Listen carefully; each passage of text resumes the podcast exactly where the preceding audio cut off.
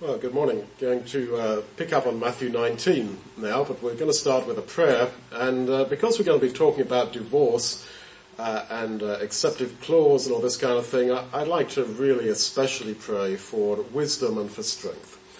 Lord God, our Heavenly Father, we come to you seeking your Son and seeking his teaching and his truth and seeking your strength to be honest enough to accept what he says and to walk in his ways, knowing that you wish us only good, our eternal good, in our latter end, and that your commands are not grievous, and that you will not give us a situation that is too much for us, but you will with the temptation also make a way of escape. Help us, Heavenly Father, then, in intellectual honesty, with spiritual strength and courage, to go through what the Lord is saying here, and to perceive the beauty of His ways and your ways. And we pray for the strength to walk even as He would have us walk and as He walked. For His sake. Amen.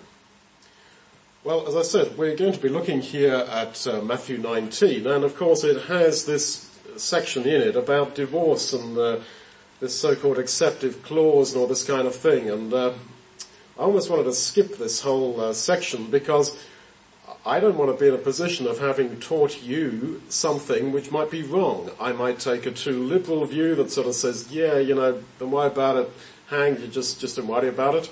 Or I might take a too strict view and say, look here, this is not possible, divorce, etc. is not allowed, and if you're remarried, well, you know, basically you're not going to be in the kingdom, uh, etc. And then I might be binding on you uh, a load too heavy to be borne. So humanly speaking, the best thing is for me not to even venture an opinion. But then people are left swimming, not really knowing what's going on here, picking up all kinds of ideas that this is possible or that isn't possible, uh, etc. Uh, and so, as always, I'm not here, especially in this context, to, to teach you in the sense of telling you this is how you must live your life, this is the ultimate truth from my lips. I'm here to discuss with you, really just to discuss with you what we have here in the text. And I am going to be uh, coming out with a view that could be seen as good news for the divorced and, the divorced and remarried. And I would just like to mention uh, before we start that I am not divorced and remarried, and neither is my wife divorced uh, and remarried. Uh, neither were my parents, neither were her parents. I have no siblings uh, who are divorced and remarried, neither does my wife. Uh, so, you know, this is not in any sense any exercise in kind of self-justification. I, am uh, coming at this text as honestly and straight as I can, which I know is how you also would like to come to it. Now, what I think is crucial in understanding Matthew 19 is to understand its context. Because there's a whole block of teaching, starting at the beginning of Matthew 18 that runs through, I suggest, to the beginning of chapter 20. And although it was given at different times, it's presented here by Matthew as one block, and it is set in what is called a chiasmus. That is, there's about uh, four themes, uh, let's call them A, B, C, and D, and then there's a central point, and then each of those four themes repeats in slightly different ways. We could call it A1, B1, C1, D1, uh, connecting with the initial A, B, C, D. Now that was the way that they presented literature in those days. In our days, we would uh, do it in terms of subheadings, and a little text box that says important point, note this, etc. They didn't have that kind of apparatus, and so they used this kind of thing, like chiasmus, uh, in order to, to present material. So we need a recap the teaching in Matthew 18, which we looked at the last uh, couple of presentations. There the Lord is teaching something pretty shocking about unconditional forgiveness. If your brother sins against you, he says, uh, you should forgive him 70 times 7. Peter says 7 times, Jesus says no, 70 times 7. That is unf- unlimited. And of course, uh, in Luke it says that uh, if that happens per day, you should still forgive. So clearly the repentance is not sincere, but the Lord is saying, forgive anyway. And yet he also says in that chapter, if your brother sins against you, take your buddy with you and go and sort it out with him. And if that doesn't work, take two or three others. If that doesn't work, uh, turn it to the ecclesia. And I suggested last week that the ecclesia is uh, I think, a reference to synagogue discipline because there was no ecclesia in the sense that we know uh, the church uh, of today. So the Lord is not contradicting himself. He's saying, look, in the case of personal sin, you can, you can take it up with your brother and uh, get someone else to come around and sort it out with him and then drag him through the synagogue discipline system and kick him out. But there is a higher way that I urge upon you. And he concludes Matthew 18 with the parable of the two debtors, and he asks us to identify with the guy who has the colossal debt, who can in no way repay it, and he just must treat any other sin against him, any debt that anybody owes him, as absolutely nothing compared to the debt that he perceives, and I think that is the point, that he perceives that he owes to his Lord.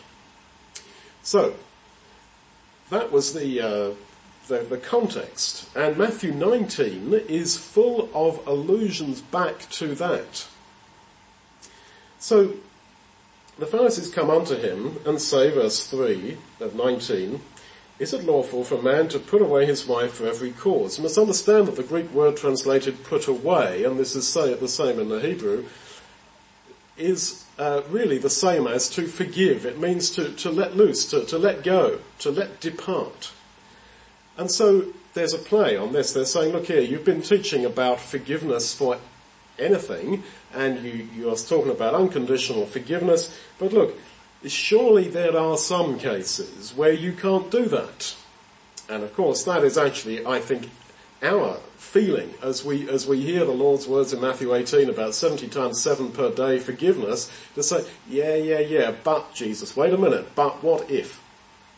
But, but what in this case or what in that case? And they think they've got Jesus on this point because they say, is it lawful, that is, according to the law, to put away, same word and idea as forgive, for every cause? And they thought, now we've got you here because Jesus, uh, the law does say, Moses does say, that you can divorce uh, for adultery. And it's been said that, and this is the standard line of interpretation, that are they trying to draw Jesus into an argument uh, between Shammai and Hillel uh, about uh, divorce, that these were the two uh, schools of thought in those days. Hillel was teaching that a man could divorce for any reason. Shammai was teaching that divorce was only allowable for adultery.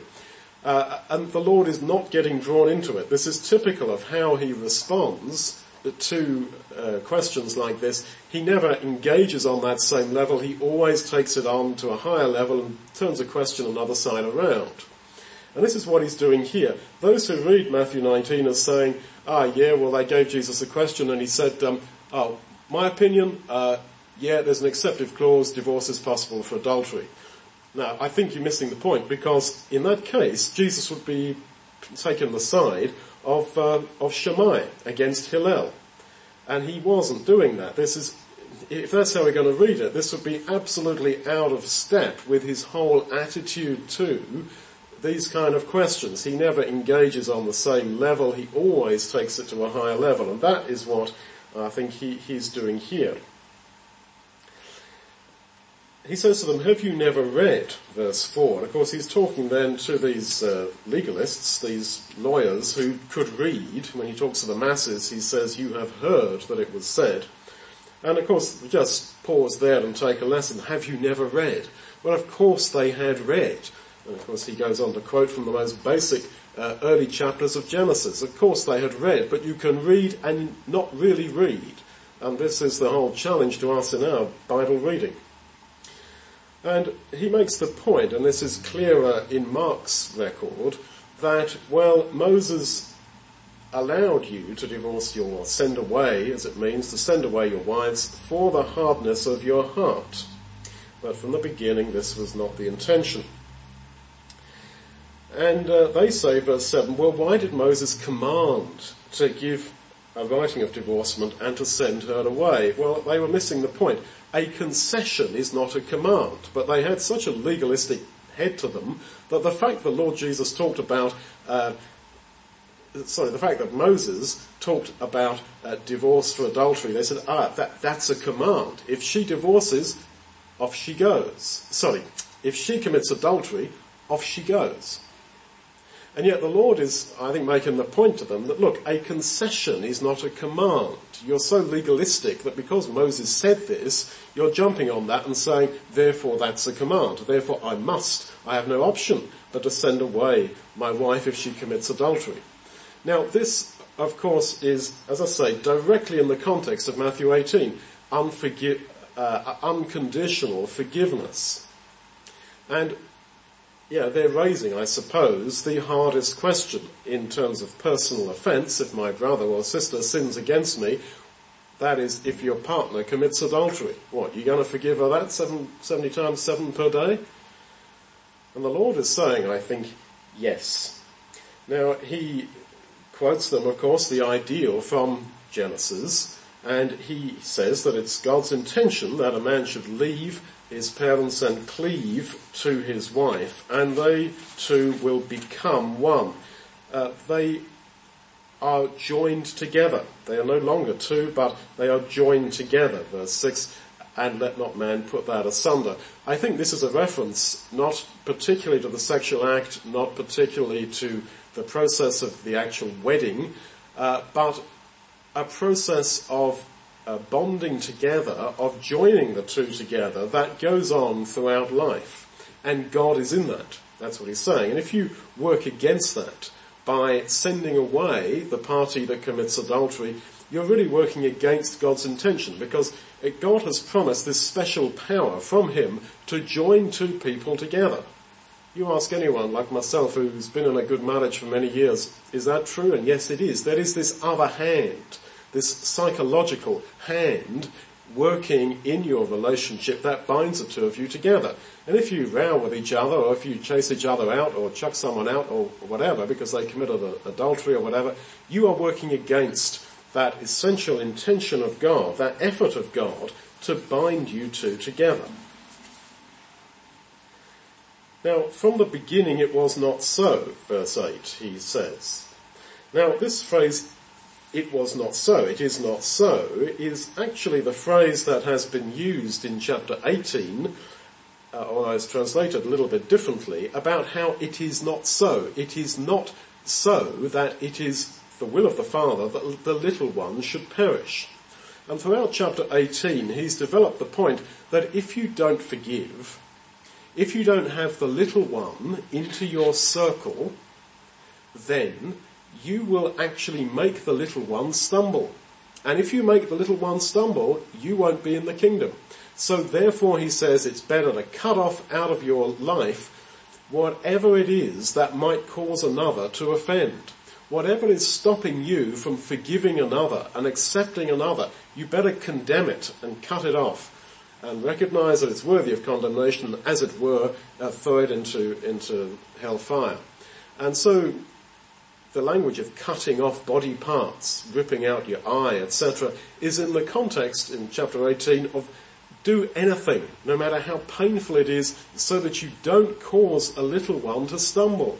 And his whole point in chapter 18 is if you reject someone, if you do not accept the little child, this is why the, the motif of, of the little child wanting to come amongst them, and it's repeated in chapter 19 as well, and the children come to him uh, he's saying that if you will not accept someone, if you will not forgive them, then they probably won't get into the kingdom.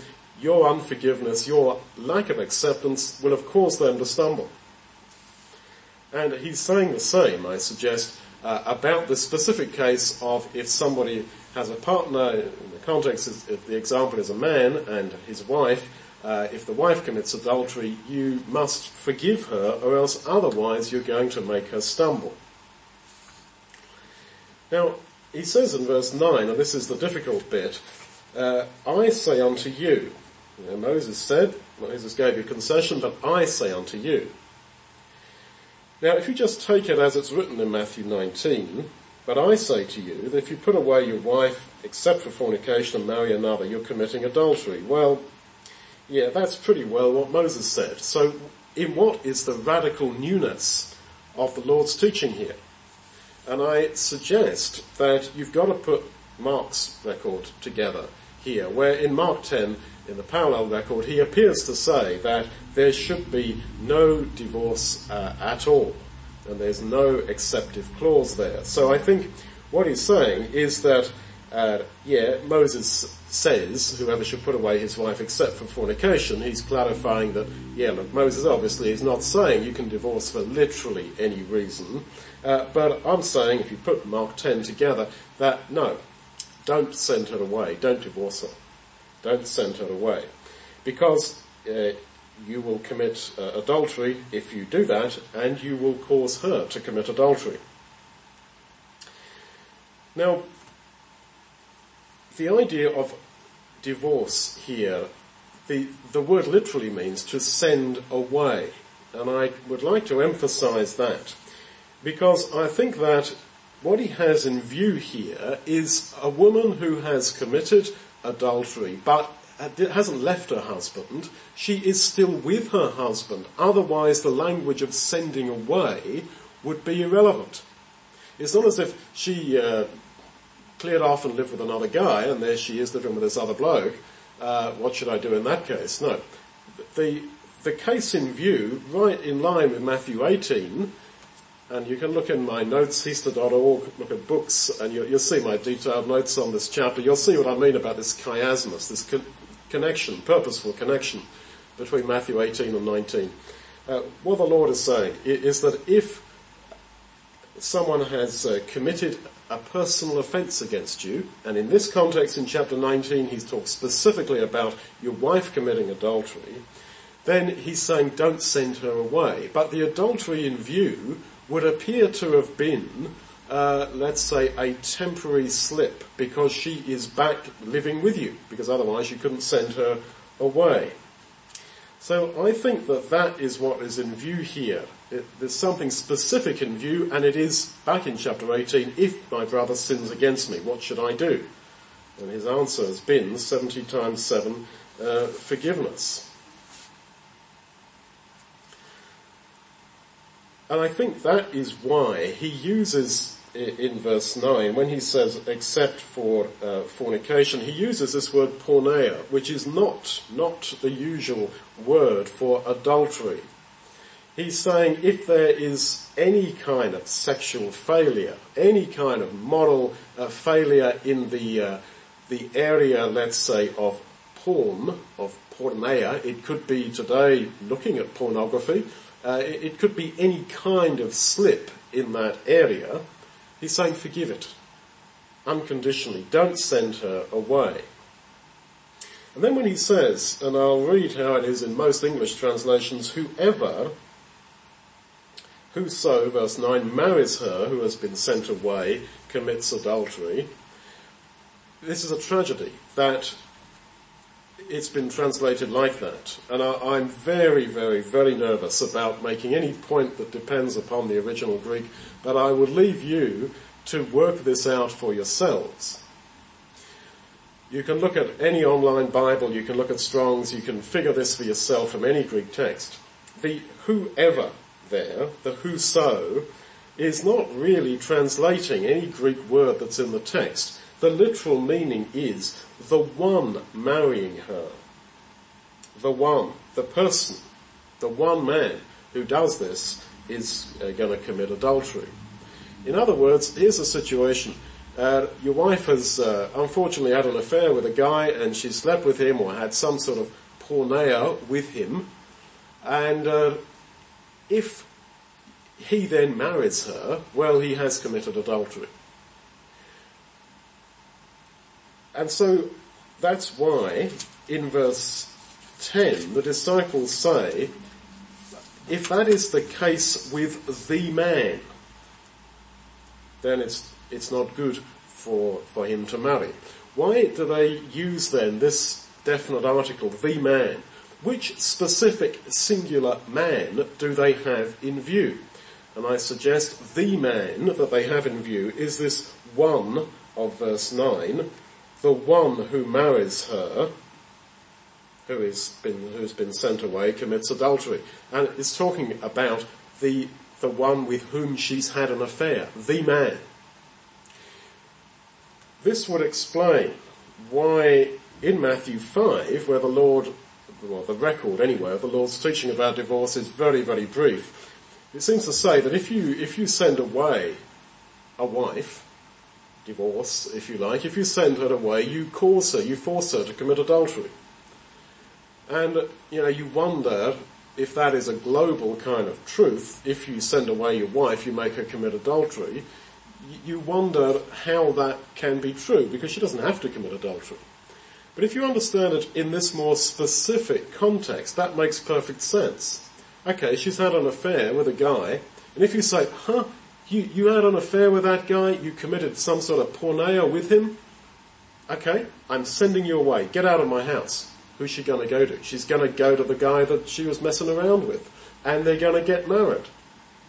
And so you are leading her into adultery and you are leading uh, the fella with whom she slept or messed around with, you're leading him into adultery and probably that will possibly result in the breakup of his first marriage, etc. All because of your unforgiveness. Now this is perfectly in line with the Lord's teaching in Matthew 18 that if you will not forgive, you cause the little ones to stumble. Absolutely, this explanation absolutely rings true. It has the ring of truth to it. I think. Now I know I, I sort of fight my own corner pretty well uh, when it comes to you know, my interpretations and stuff, but as I said at the start of this talk, you go and figure it out for yourselves. I'm sharing with you what I see uh, here in, in, in, in this text. The man, the case of the man, which man, why that, why that article, uh, and I don't think that they're saying, oh yeah, marriage is a bad idea, because Genesis clearly says that man alone is not good. Is not good. It's not, it was not good that the man should dwell alone. And yet here they're saying, in, in this case, in this case, what case? There's a specific case in view and it is the specific case of the man whose wife has committed adultery. And for that man, for the man, in the case, which is being brought to the Lord's attention, uh, it would not be good to marry that woman because it would be adultery. Now, as I say, if we do not forgive people, this is what happens that you lead them into sin. And that's, as I say, why I think Matthew 5 says that if you divorce, if you send away your partner, you cause them to commit adultery. Well, you know, not necessarily. You know, not every uh, divorced person remarries. That's not a global truth. But what is the case is that, okay, you, your wife's messing around with somebody, you uh, won't forgive them, and therefore you say, I send you away, divorce as it's translated, but I send you out of the house. Uh, who's she going to go to? Well, she's obviously going to go to the bloke that she's been messing around with and they're going to get married. Not difficult to figure that. And you, you who did not commit adultery, you who are so righteous, but you who cannot forgive, you are the one who will be responsible for that. Now that, that, that's, I think, the, the whole uh, sum of the the teaching here. But then he, he goes on to talk about eunuchs. Now, who's a eunuch? I don't mean which one of you lot's a eunuch. I mean, what is a eunuch? Get my grammar correct. What's a eunuch? A eunuch is someone who's cut off a body part, correct? It's a man who's cut off, uh, had his penis cut off, let's get it right. Now, that again is exactly in the context of what the Lord's been saying in Matthew 18, where he talks again about cutting off body parts cutting off eyes, hands that, that cause others to stumble in casting them from you. So I think what the Lord is saying is, yes, uh, difficult as this is, difficult as it is, you really must do it or else you will cause others to stumble by, by your unforgiveness, by your refusal to take seriously your need to do all that you can so that others don't stumble. Now it says in verse 11, all men can't receive the saying save they to whom it is given. Quite clearly, he does cut some slack. He is saying that there's, there's different levels here. If you can't receive it, well, okay, I'll accept you. That is what I think he's saying.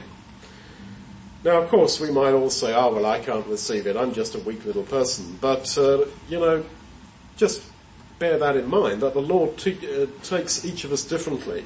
And there may be some things that he does hope for from you. And we're going to see later in chapter 19, when the rich man comes to him, the Lord says, no, you've got to sell all that you have and give to the poor and come follow me. Well, you know, literally every single person doesn't have to sell all that they have and give to the poor, or else they won't be saved. No, the Lord was dealing with that man on the level of what he thought the man was capable of. For example, Zacchaeus, it specifically said that he sold half. He sold half of my goods and gave to the poor. Very similar language to what the Lord uses here about the rich young man. My point is that there are different expectations for different people. And I would go further and talk about different hopes. And as your relationship with your Lord uh, increases and deepens, and, and you come to the point where you are not just asking God for things, but you are actually talking to Jesus uh, and asking Him to share with you His hopes for you. What is His hope for you? What are the talents that you've been given to trade? And then you will see what He hopes for from you. The point is, if the rich young man had just bowed his head and said, Lord, yeah, I hear you. I hear you, but I can't do it. I just haven't got the spunk to do it. But I love you and I want to follow you. I'm sure the Lord, I think that's how they, the story begs us to, to kind of interpret it the Lord would have said, yeah, sure, okay, you come along with me then. Um, now, it's the same, I, I, think, it's the same theme with, with forgiveness back in chapter 18. If you really can't stomach to forgive your brother, well okay, then go through the, uh, the, the, synagogue or the ecclesia discipline process and chuck the guy out of your church. Uh, if that's how it has to be. But then there's the parable at the end of chapter 18 you are the man with the colossal debt, and that is how you are to perceive yourself, and any other debt that anyone has to you, be it your wife committing adultery, that is just nothing compared to what you perceive that you owe to your Lord and have been forgiven for. Now, the strength to obey is a gift. All men can't receive this saying, save them to whom it is given. Repentance, for example, is also a gift. Have you noticed that? Uh, to the Gentiles, Acts 11:18, uh, the Lord has granted, not forgiveness, has granted repentance unto life. 2 Timothy 2.25, if perhaps the Lord will give them repentance.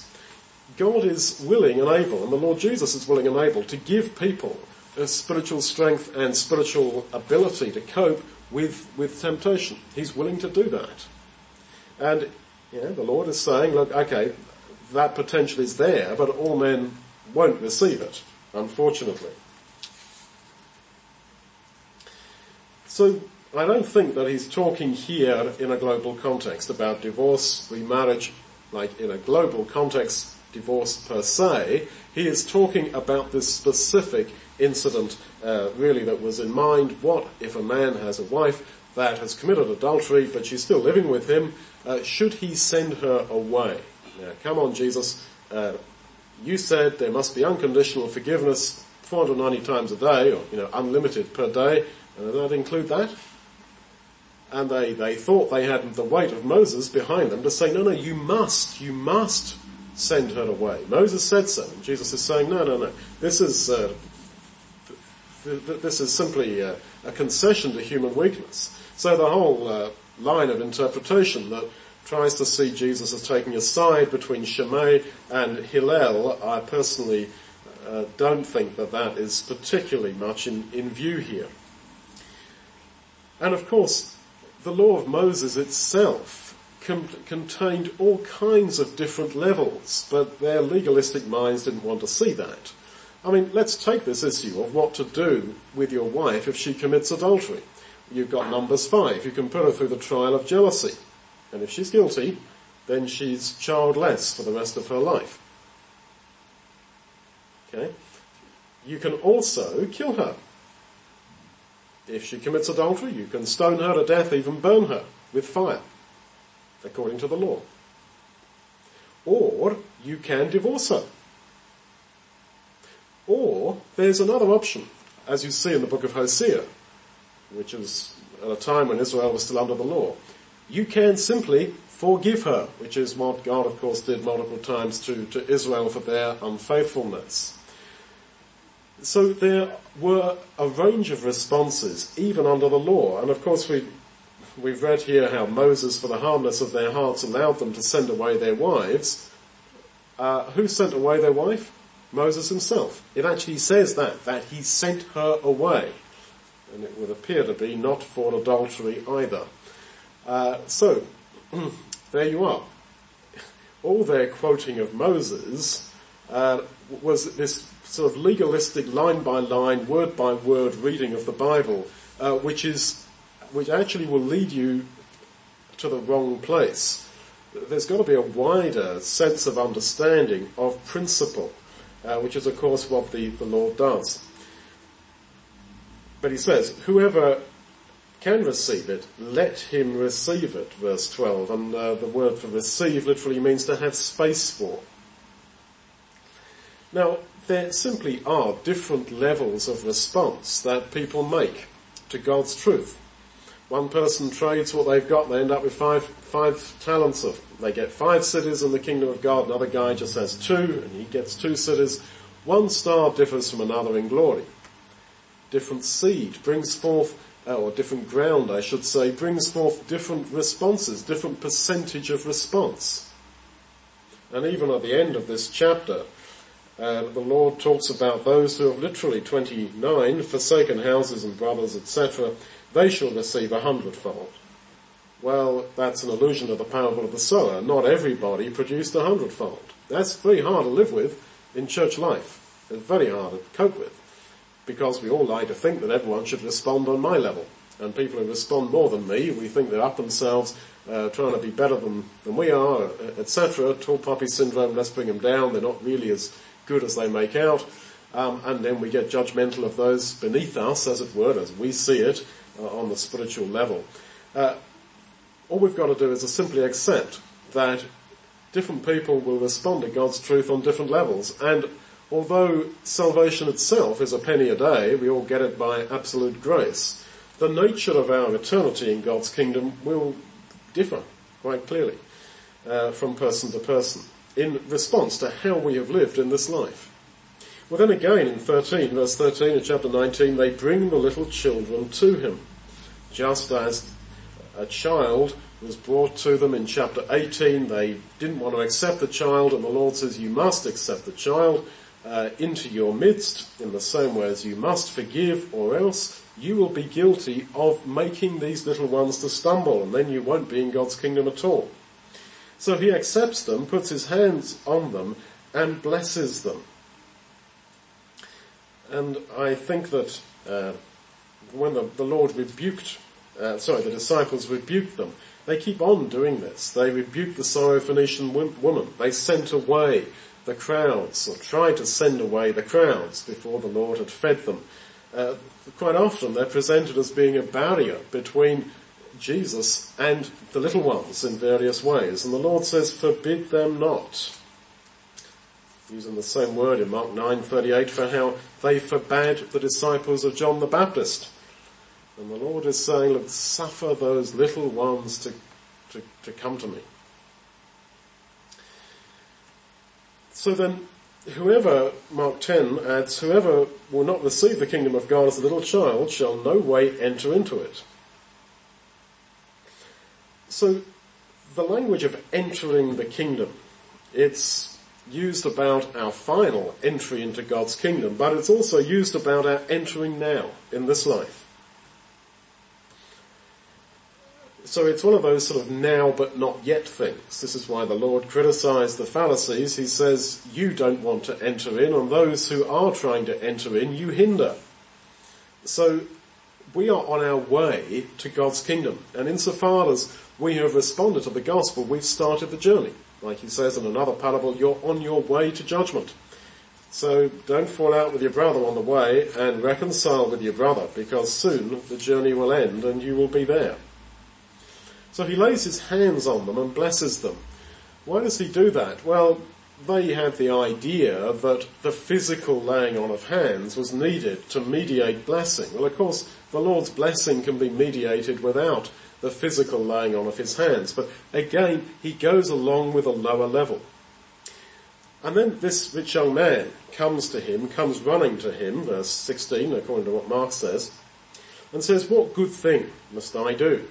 I think it's the mentality really of the suicide bomber. Give me one thing I've got to do to assure me of salvation and I'll do it. And uh, it's not like that because the Lord answers by saying, well in your case sell all that you've, you've got and come and follow me. So it's a life of following me. It's not one good thing. Now I think Paul alludes here in Romans 7:19 where he laments that the good thing that I would do I find myself unable to do. Exactly the same words of the young man. And I've said before that Paul's writings are alluding to the Gospels literally every couple of verses. In my book, Paul and Peter, you, you can see that I've written them all out. There's a huge number of them. His writings are just studded with all the time with allusions back to the Gospels, literally every couple of verses, and probably more than that. It's just what I happen to have perceived. And so there in Romans 7:19, the good thing that I would do, I cannot. This is exactly what the young man said. What good thing shall I do? And Paul says, well, I, I would love to, but I can't. But he still followed Jesus.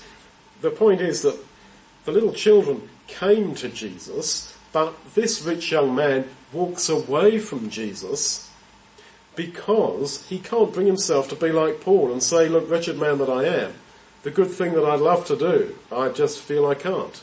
So I throw myself on his grace. And in that I rejoice and shall be saved. So the man doesn't have to, doesn't have to turn away. But he, he does. And then the Lord goes on to talk about the camel going for the eye of the needle, and he says, how hardly shall a rich man enter the kingdom? He doesn't mean a rich man can't enter, he's saying that it's very difficult, it's very hard. Why is it hard when he wants to save men and women so eagerly? What's hard for anyone about getting into the kingdom? Well, the difficulty, the hardness, if you like, how hardly shall they that have riches enter the kingdom? The difficulty, the hardness, was that the man could not accept that he was living on a lower level. He couldn't accept that. And he proudly thought that he was the higher level caliber, the higher level material, and he couldn't accept that. Uh, he actually had to accept that I can't get up to that level. I've got to just accept that, right, that's the standard for me, but I can't reach it. So I throw myself like Paul did, the good thing that I would like to do I can't do. Well, he, threw, he didn't want to throw himself on God's grace. And that is what is hard. He says, Jesus says, if you want to enter into life, then keep the commandments.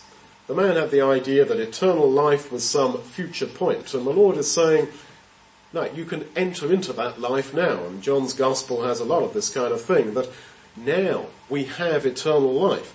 Not that we shall not die, we shall die, uh, and by God's grace be resurrected and receive eternal life. But we can live the eternal life now in the sense that today we can live the kind of life that we shall eternally live in God's kingdom. And he says, why do you call me good? 17. Uh, keep the commandments. And I think the emphasis should not be on the word good, but on the word why. Why? Why you, you run to me this good master business? You get on buddy and keep the commandments and follow me in daily life all the rest of your life. I think that this man had the idea that Jesus was some kind of superhuman being, God, if you like, uh, and he comes running to him and says, oh, good master, well, what, what have I got to do to get into eternity? And the Lord answers him by saying, why? Why all this good master business, young man? Why? Why are you maxing out on me being the good one? I'm not God, you know. God's the only one. The only one God is the only good, truly good one. I'm human, and I've got human nature like you have.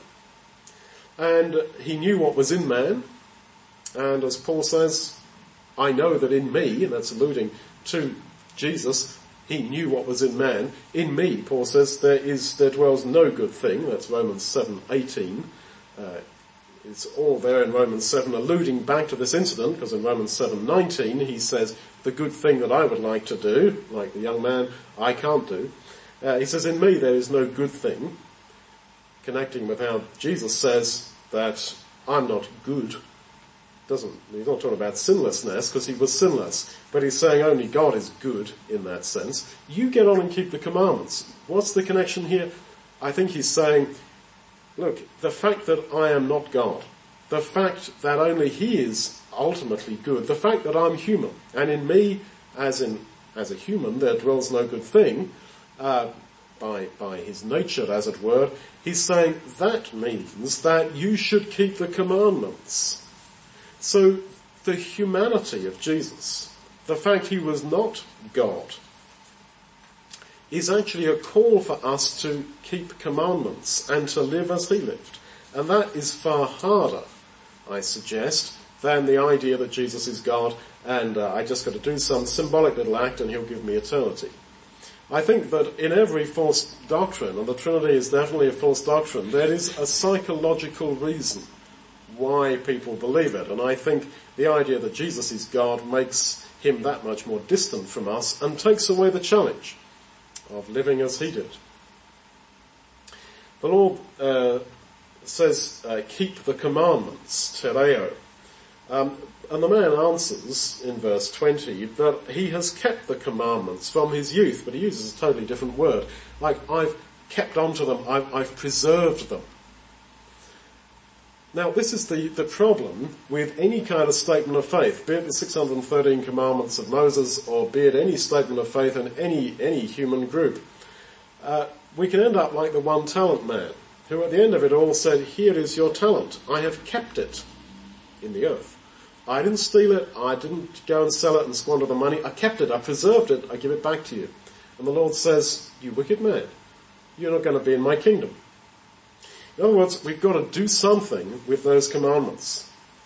Keep them in the way Jesus says, rather than keep in the sense of just preserve them in the way that this young man thought. And that's, to be honest, is how I was brought up. Here's a statement of faith, son, when I was baptized. Keep that to the end of your life. As if by maintaining that intellectual purity and continuity of understanding with that document, that's all that's required. Well, that's the one talent man, I'm afraid, and that's this rich young man. We're told in Mark that the Lord Jesus looked at this man and loved him. The young man said to him, I have kept all these from my youth up. I mean, goodness, how up yourself you know, I, I, would have been really irritated if this young man said, yes, I've kept all those from a young man, but you're only a young man. And yet, when we would have looked at this man, and as we look at him through the, the record and sort of dislike him for saying that, Mark says, the Lord looked at him and loved him. That's an amazing grace. He really wanted that man. And he says, if you will be perfect, verse 21, sell what you have and give to the poor. So again, he's raising the idea that's gone right through Matthew 18 and 19. If you want to be perfect, this is the higher level. Sell all that you've got and give to the poor. And as I said earlier, Zacchaeus sold half of his goods. He didn't sell all that he had and gave to the poor. Very same words are used. So these differing standards which there are, uh, which are acceptable to the Lord, uh, it's very difficult for the legalistic mind to to accept that. And for these uh, scribes and Pharisees, etc., it was so difficult. Just as it is so difficult for so many people today to get their head around the idea that actually uh, God is prepared to accept people on different levels. Now he talks about how hard it is for the rich man to get into the kingdom, and he says it's like it's easier for a camel to go through the eye of a needle. Well, after all the different explanations, I come back to the old classic one, which my dear dad taught me as a little boy, and uh, I, having gone through a whole load of uh, different expositions and ideas, I come back to it. The needle gate was the little pedestrian gate in the city wall and the big huge gate was normally open to let the camels go through with all their goods but the camel could just about squeeze himself through the pedestrian gate if he got down onto his uh, onto his knees uh, and got rid of all the wealth and the goods that were on top of him, and he could just squeeze through. And yet, as I said, the, the difficulty there is not because God doesn't want to save, or because God is just indifferent and says, look, it's your issue, it's your deal if you want to be saved or not. No, Jesus looked at this arrogant young guy and loved him. He wanted him. The point is to humble ourselves to get into the kingdom is so difficult. And of course the parallel is with the little child, the little children.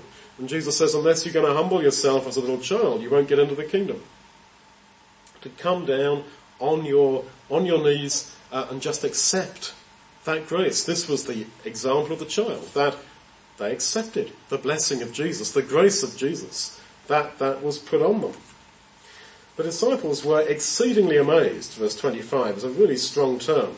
They were staggered that a rich person can hardly be saved. Yeah, clearly they had totally not got the point of so much of the Lord's teaching, especially in the Sermon on the Mount about wealth. Because they still had the idea that if someone's wealthy, it's because God blessed them.